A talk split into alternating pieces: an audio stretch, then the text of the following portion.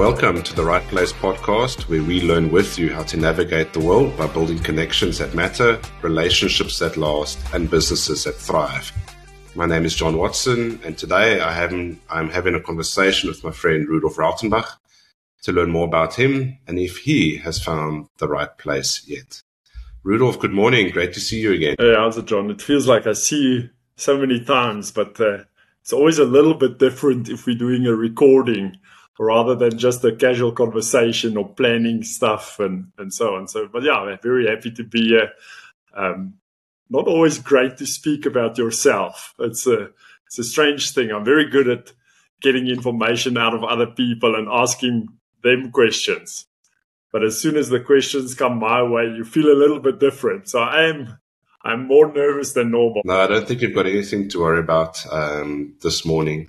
Uh, Rudolf, um, Rudolf and I have known each other since 2006. We connected at the yeah. Auditor General and have stayed in contact ever since. And yeah, we've been on this podcast journey now for a couple of months. And yeah, I think we are learning a lot about each other, learning a lot uh, from our interactions. And today is just to get to know Rudolf um, on a bit of a deeper level and hear about his journey to where he is at the moment and the lessons he's learned and, and some of the things that he's done. Um, so, Rudolf, let's start way back at the beginning. If you can remember that far, um, maybe share one or two of your earliest uh, childhood memories and, and, and what they mean to you. Yeah, very interesting, John. I my dad passed away when I was five years old, uh, six days before my my sixth birthday, actually.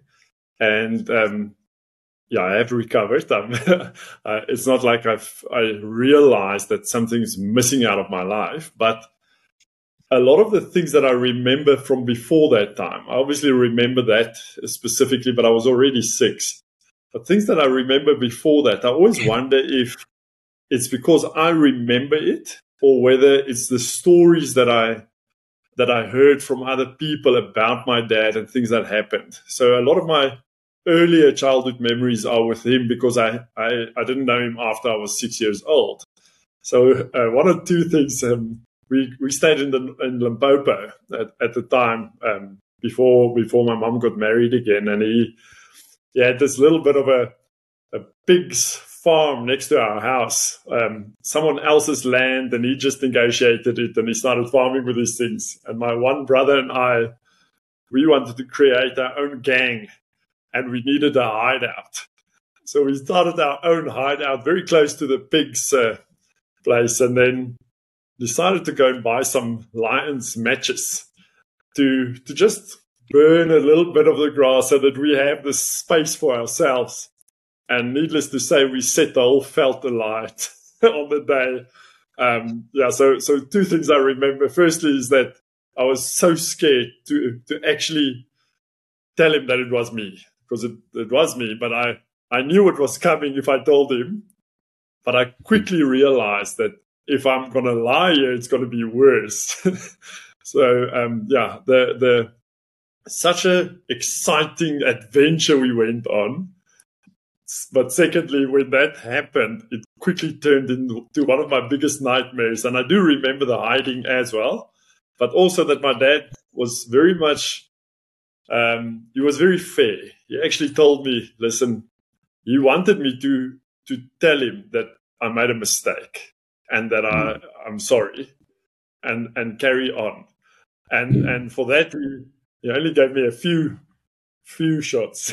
Not, I didn't get the biggest hiding ever, but if I, I think if I, if I did lie and try and negotiate it away, it could have been so much worse. So not, not the best memory, I suppose, but quite a quick early on life lesson firstly. And, um, yeah, I've got a few stories I can tell you. We don't have the time, but a few stories of my dad, and most of them um, are things that I remember almost as a lesson.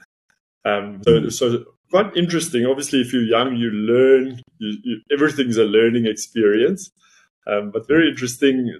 The things that I do remember of that time is all to do with my dad, and all to do yeah. with things that I remember nowadays because of stories or incidents that happened that can be turned into some sort of a life lesson. I've also got some shocking stories um, from yeah, when I was five, six, seven, eight years old.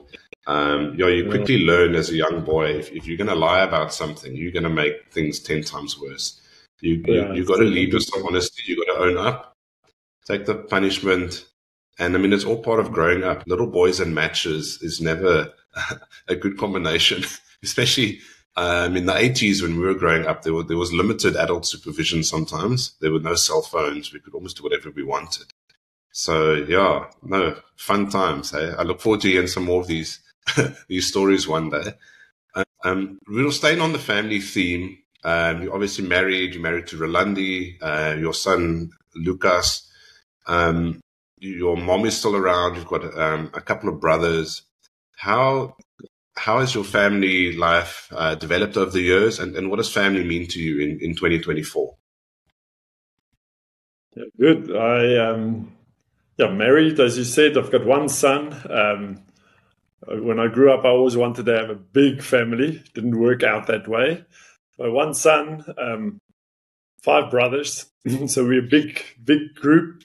And then my in-laws as well. On their side, there's a big, big family, and they're very close. And um, I'm also very close to them, and and I always see family as a bit of a support system. I think the you get in each other's hair, but you're always on the lookout for for your siblings, for your family, and so on. So I, I believe that family is the closest that you can get in terms of how God designed the world. Uh, that we love each other unconditionally whether the person does things that you don't believe is right or wrong or um, whatever happens, that you're actually in a position where you can um, that you can forgive, that you can um, say what you need to say, and know that the other person will take it to heart because there's this trust relationship in it. Um, but yeah, as a as a family, we uh, we've got some goals, we've got some stuff that we're working through as well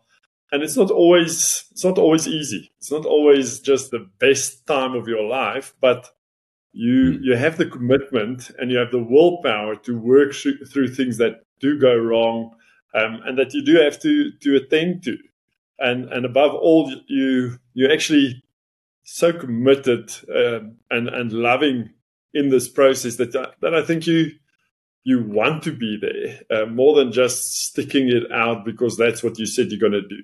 And and I think if you're in that position, you can actually um, get full value out of those relationships as well. And yeah, we we've uh, gone through some troubled times as a bigger family over the last while with some uh, deaths and and a few things that happened in the family, and it's not all, always been great. Um, but the the support that I see and the love that I see in the in amongst the family members is something that I I want to ingrain and, and teach my child as well that um, irrespective of what happens, your family will always be there for you. Your people are your people; they will they will back you um, and, mm-hmm. and, drive you. And I think um, probably the same on your side. I mean, you guys have had a, a tough time the last few years, and and it's been um, it's been a place where where I think once that happens, you only realize what you've had,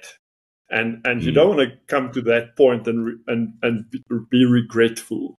So uh, yeah, the the forgiving side, the loving side, has always been entrenched in me. I'm a very placid type of guy in that. I'm not overly excited. I'm not uh, overly depressed over things. Mm. I, am very placid, very limited in my emotional expressions over certain things, but I do believe that that your family is your first support base. So that's that's how I see it. No, I think that's that's a wonderful explanation there, Rudolf. I mean, when tragedy does strike, you need each other more than ever. You need family. You need yeah.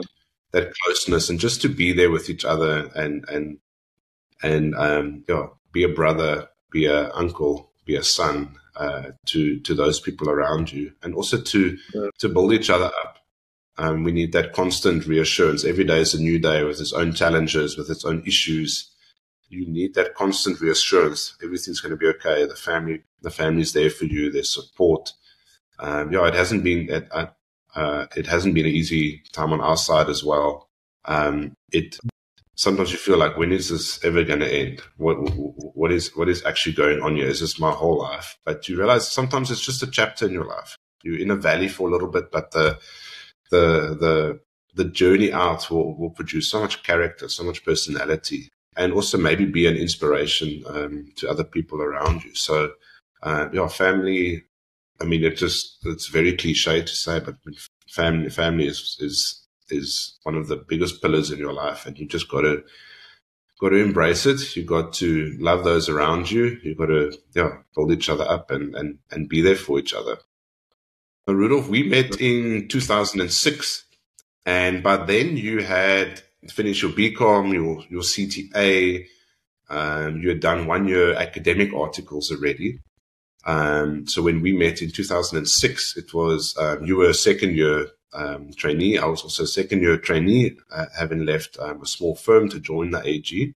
But where did your journey towards becoming a CA start? Was it in high school? Was it in primary school? Did you always have CA as your as your destination? I, um, I always wanted to be an architect. Primary school times, I for some reason it just gripped me and I, I, I, I, was on this journey to become an architect. And one of the things that back that was my grandfather did a lot of woodwork. And every December holiday, we would go to them on the farm and I would work with them for six weeks every December almost. And I quite enjoyed it. And then we, we did the drawings in woodwork at the school as well. And then my older brother, Cor, went to university to become a CA came to Tuks. We were staying in the Northern Cape that time.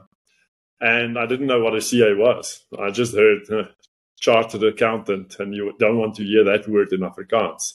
But it's a it's a, a massive thing, and I'm like, what is this? And I actually didn't really care because that was his journey. I'm I'm going to be an, an architect. And then when I went into grade ten, which was standard eight back in the day, I I fell in love with accounting at school. I always did it the previous two years. Uh, and I think one of the things that influenced it quite a bit was was the teachers. Uh, we had some mm. proper accounting teachers at school, and I just enjoyed the subject so much. Never realized that when you go to university, it's not going to be that. It's going to be completely different because uh, school accounting, unfortunately, unfortunate to say it, but school accounting is not it's not accounting as you do it at after school. It's it's a bit different. That is it's actually bookkeeping. And it's and, mm. and, was manual back in the day. I hope these days they do a bit of computer work as well. I suppose they do. Um, yeah, so I, I quickly shifted at school already, and then mm. said that I'm going to be an accountant. So I enrolled for CA because that that was, in my view, back in the day, the top echelon of this is this is the top thing of accounting that you can do in South Africa. So I went for that, and at varsity I I got a bursary, and I think that also helped in that if I received a bursary for something else, I would have done it. Because um, growing up, my my mom couldn't afford that I actually go to varsity, um, and she made a few plans, and I would have gone in the end, but initially I almost got a bursary for engineering from the mine there. So I would have done that but I probably wouldn't have been fulfilled. Wouldn't have. I wouldn't have been comfortable or happy. I would have just done it because that's the method or the way that I could get into varsity. Um, yeah, so glad glad things worked out, and I, I'm thoroughly of the belief that things will work out the way it should, and and that path. If you do, if you make the right choices, if you if you stay um, true to yourself, those type of things, you you're gonna be on the path that was designed for you, and and you build that road and you you carry on. So yeah, did a lot of um, lot of studying at varsity, probably more than I should have. Could have had a bit more relaxed time as well, I suppose. But because of the bursary, I if I failed, it was gone. So that was my pathway out of poverty almost. I had to I had to drive this this process, and I, I stuck to my guns on it um, yeah, and uh, I quite enjoyed it. Articles as well it was was quite a thing for me. I got a bit of a shock, and I'm sure most people do. Once you start doing auditing and stuff at varsity, you get a bit of a shock. And auditing is not one of my first loves. it's, it's definitely not. that's why I don't do it anymore. Um, it's definitely not one of my passions, and and I got a bit um, thinking to myself, maybe it's not what I want to do. But because this designation is such a broad base of things, um, I quickly realized that I need to get this auditing out of the way. Do your articles, pass the thing first. Do your articles, and and um, then you can do pretty much whatever you want within the rest of the designation. So I think we said it once before the designation shouldn't shape you as a person, shouldn't change you. But yes, it does open many doors. It opens a lot of doors, and, and for that, there's value in it. So happy with that. Um, happy with my choice. Um, and and at heart, still very very much in the CA thing. Uh, do get a lot of value out of it not in practice anymore. So I've shifted out of that, and and the same for you. Yeah, that's fascinating. Um, my journey is, I think, similar. I Also enjoyed accounting in school, um, and also I didn't know what a CA was. It's, it's it's funny, like you end up studying something that you've never heard of. I mean, you hear about firemen and policemen and teacher and lawyer and this type of stuff, and accountant, but then you hear the word CA, like what does CA uh, even mean? Um, but I think that's the beauty of the CA um, designation is that um, you can go into so many different areas, but it just gives you that ground that you understand what auditing is, you understand what controls are, you understand what financial management is, financial accounting, taxation, and things like that. So the exposure that you get, I don't think there's a better thing to study. Um, and what I always encourage people is go and study the hardest thing you can do. And I mean, the CA qualification, especially CTA year, studying for the board exams, that's really tough. It's, it's a lot of hours with your bum on your seat and paging away through the books and writing and writing and writing. I have absolutely no regrets about about doing the CA. Um, I remember those those early days at the AG when we started um, with Alice Miller, with Mariana, uh, Brandt Coetzee, Rechot Gous, and and we all went on induction together. Uh, yeah, the, I enjoyed it very much. I think um, the the change in my cultural environment was one thing. Where I grew up in the Northern Cape, we speak Afrikaans. And mm. you learn English at school, but you never use it. Uh, you hear it on TV um, and so on, but uh, English is not a thing because no one there speaks English. Um, you go to university, I went to Potchefstroom. All my classes were in Afrikaans. My mm. exams mm. were in Afrikaans. My board exam was in Afrikaans but some of the textbooks obviously in English, uh, probably most of mm. them. And then I go to the AG and suddenly there are Afrikaans people, but everything is in English. And and one of the first things I've got two stories I want to quickly tell. The one was one of my very first official work meetings was with the uh, police, the South African Police Services. And mm. my senior manager, Jeet Salikram, invited me with and my manager Trudy Swart, she unfortunately passed away in uh, quite recently, and she they invited me with, and I mean I'm a f- technically a first year trainee. I've never worked in my life, so I go with. I thought I'm going to take notes, but uh, so I drive with Trudy, get there, have the meeting, and I drive back with Ajit. And what happened was in this meeting, I haven't said a word. It's all the top financial guys of the South African police everyone is Afrikaans except Ajit. So the whole meeting is in English, which is fair. It's it's that's the way it is because it's a it's a work meeting. It's a formal thing. I didn't have a problem with that. What I did have a mm. problem with is that at some stage Ajit decides Rudolf is a theoretical monster. He worked at the university. Rudolf, please give these guys the definition of an asset. And I'm raring to go but I have never ever learned this definition in English. I only know it in Afrikaans. And one thing with a definition is you cannot translate definition because if you translate it, you directly translate and the sentence construction, everything's a mess. And everyone in that room knew I know the thing, but I can't say it in English. And it was quite embarrassing, but the guys were all Afrikaans, so they understood. They were happy. Their, their English probably sucks just as mine. And as we drive back, Ajit tells me, no, jump in the car with me. And I thought to myself, I'm going to get a scolding here. And he, as we're driving, he says, no, Rudolf, um, what did you think of the meeting and whatever else? And he stops at the traffic light at some station. and he says to me, don't worry, the English will come. And that's where I realized, yeah, everyone picked it up. Definitely everyone picked it up. But um, yeah, it's a learning curve. And, and my English got shaped because of working in English, but a lot of uh, black people, um, people who struggle with English the same as me, because their first language is also not English. And we, we just spoke English to each other and it was good fun. I had a lot of fun there. I was probably I was probably a bit naughty, not uh, naughty, naughty, just I always walked around and spoke a lot of nonsense to everyone. And then uh, just uh, I was a bit loud at the time, so I was I was just all over the show. But I got to meet all the people, and we got became friends, and quite enjoyed that. Um, yeah, the, the AG was a good place you mentioned the, the hotel at the beginning. So we shared a room. We got a, a, into the same room for that, I think it was about 18 days. But what happened is there was a lady with us. You remember her, Antoinette Toy. She got married. She's now Antoinette Hooghinstra. She's got this very difficult surname now. Stays in Potch. And she, um, she was so naive and and a lot of us, me and you and Brandt and a few other people, took a screenshot of her computer and put it put it as the background.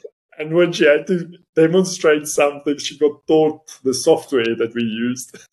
Nothing worked, and she clicks everywhere and calls the facilitator to come and help her. And then we protest like, no, no, no, it's us, it's us. But I don't know if you remember that. Yes, I, I, we had good fun that those three weeks. No, I remember that story clearly. Um, I remember the facilitator was not impressed with us. Um, I, I don't know how we came about that. I think we were obviously bored or not listening enough during the training.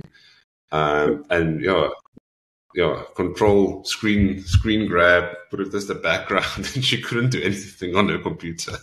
so bad, eh? yo. These days, you won't catch a catch a kid out with that because everyone knows computers. But if you did it to me, I would have felt the same. I would have called the facilitator because I didn't know how that works. yeah, no, awesome. Yeah, the, the AG days were excellent. I remember uh, when you became a manager, you finally got your own office, and and that office was always the, the high, hive of activity. I mean, your audit team members yeah. were always in there. I remember Percy was in and out there the whole time.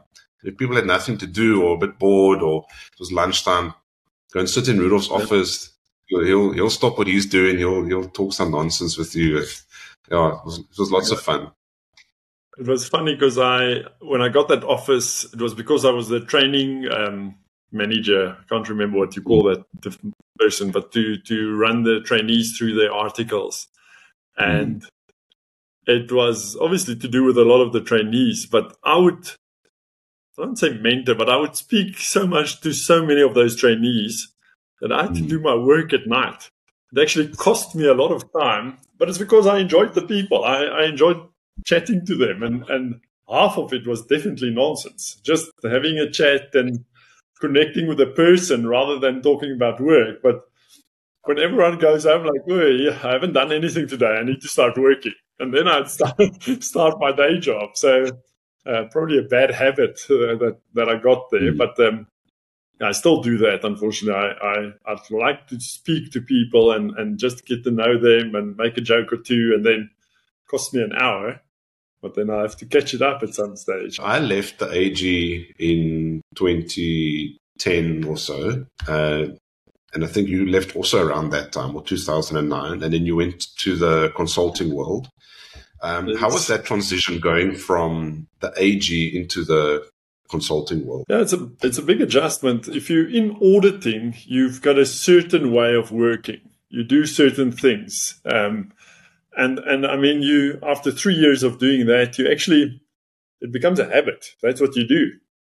But consulting is about solving problems. Auditing is a bit of showing the problems to the people and you gave them a, give them a suggestion or two but you never have to implement it so mm. i i'm very much the consulting type of person so it it suited me but it took a while to adjust because a lot of the consulting work that we did was um, yeah i wasn't used to it yet so it took me a bit of time to start grasping how how i should do it what i what i what's my goal here um, what it did is I learned a lot of Excel. I, I got very good at Excel during that time. It's one of the big benefits of that period of my life, and that the data sets and things was just so big, and I um, you have to solve the problem. So your sample is not just ten selections anymore; suddenly the whole population, and you have to fix mm. all the errors and and so on. So I I quite enjoyed that. I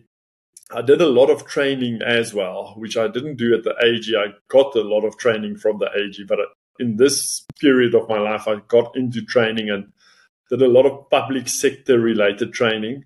And and because of the way I'm built, the way I am, I quite liked the training. I, I did re- do regard myself as theoretically strong, but I also have a knack of explaining things very simplistically. I don't like mm. big words and overcomplicating things. So I I did a lot of training and I enjoyed the training because I if you teach someone something and they grasp it and they actually get it and they, they can go and implement it, it's one of the biggest joys that I ever have is, is that breaking stuff open to people. And then also I'm firmly of the belief you only um, you only fully understand something if you can teach it to someone else. If you can't explain it and teach it to someone else you actually you haven't embedded it in your in your skill set. You don't know it as well as you should know. And from a training perspective i also learned a lot from the people.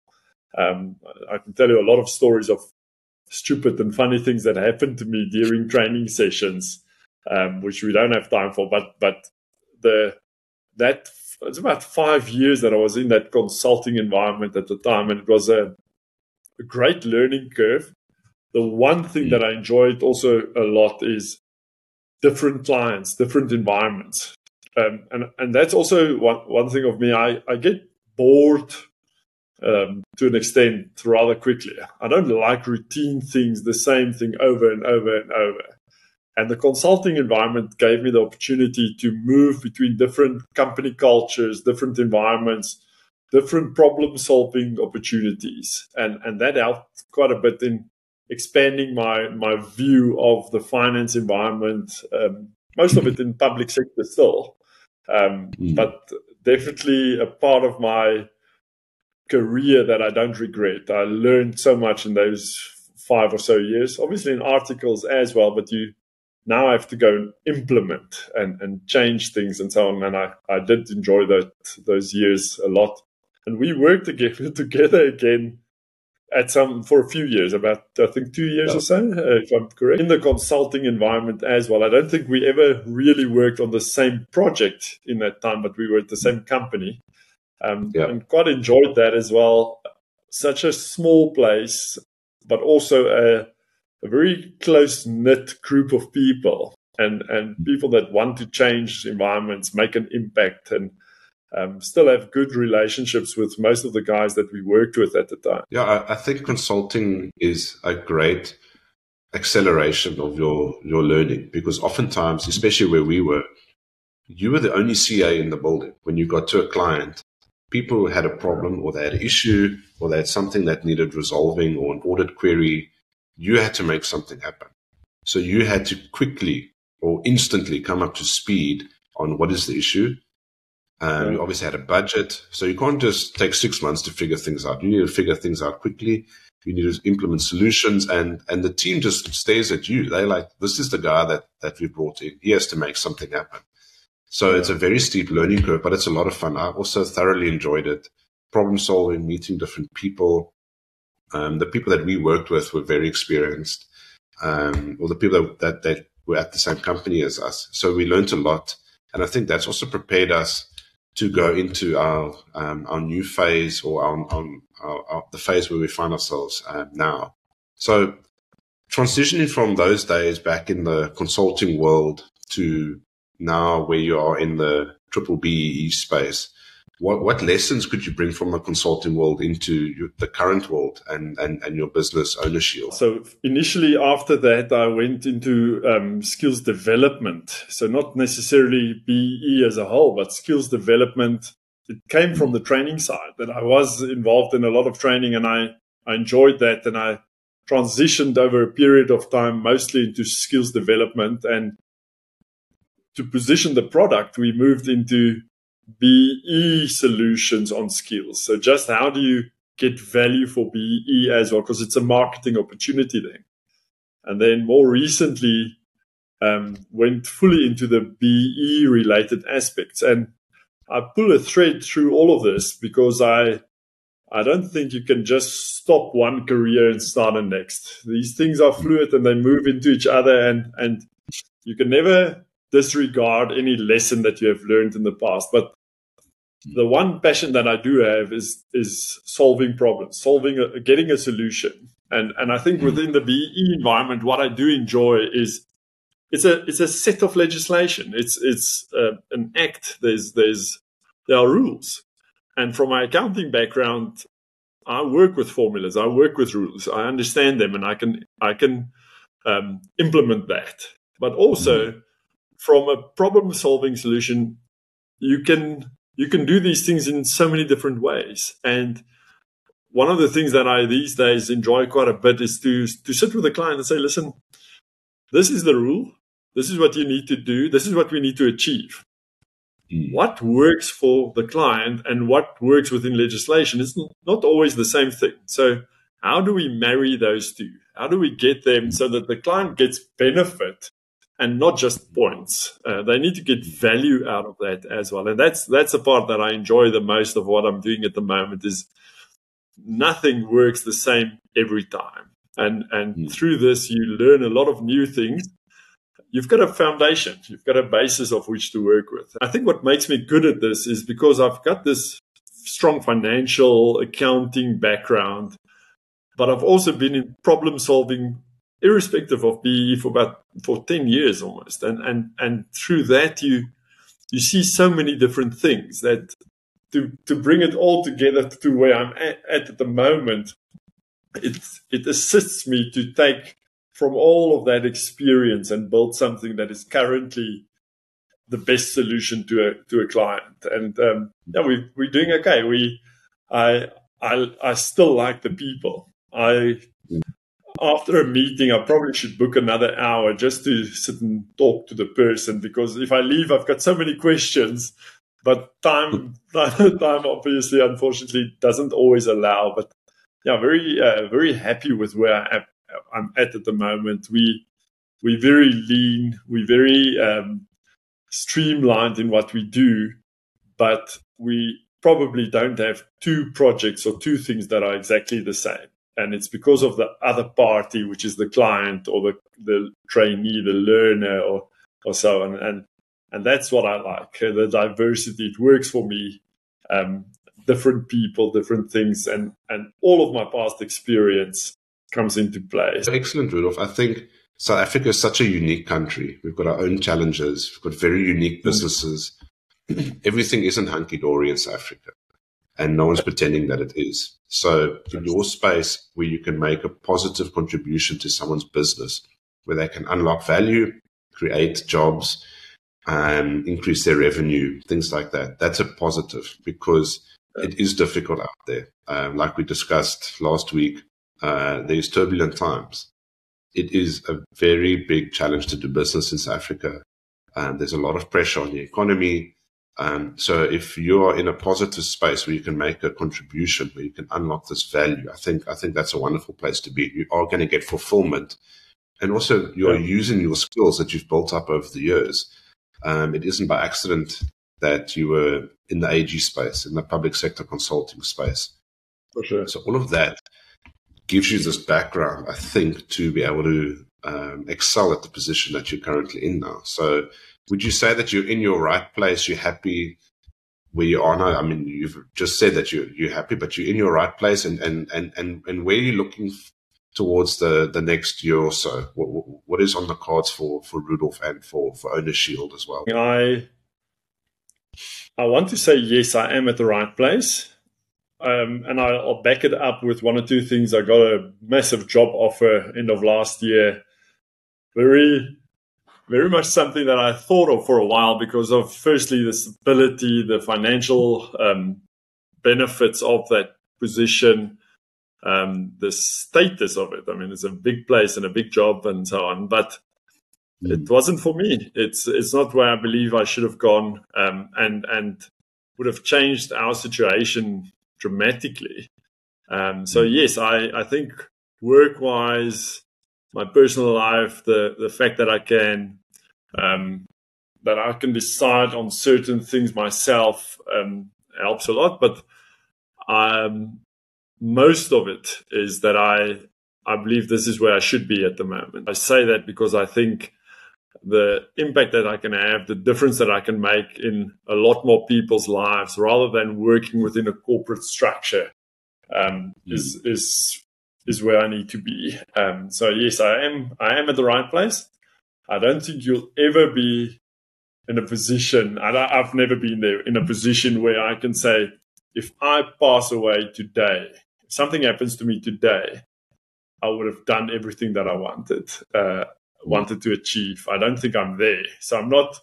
I'm not at the end of the line, if you hear what I'm saying, but I am definitely on that journey to to get there. Hmm. So I am at the right place. I believe I'm at the right place for this moment of the, in time. But there's hmm. a lot more that I want to do. And you've asked, where do I see myself in a year and the business in a year? We're very much on a growth path. There's a lot that I want to say about outside of my core work because my core work I enjoy and I do it and I do it well. But I, there's a lot of other things outside of that that I believe. And I've, I've been reading a book, you know about it, and we'll talk about that at some stage, I'm sure. But the, been reading a book that challenged me quite a bit in terms of relationships and how I see relationships and how I build relationships. And and um, I mean the whole podcast series that we've done, we talk about networking and relationship and how they work together, but they're also very different things. Um, yeah. But the the value that I give towards a relationship and the value that I get from a relationship um, is is something that I need to work on quite a bit in the next year.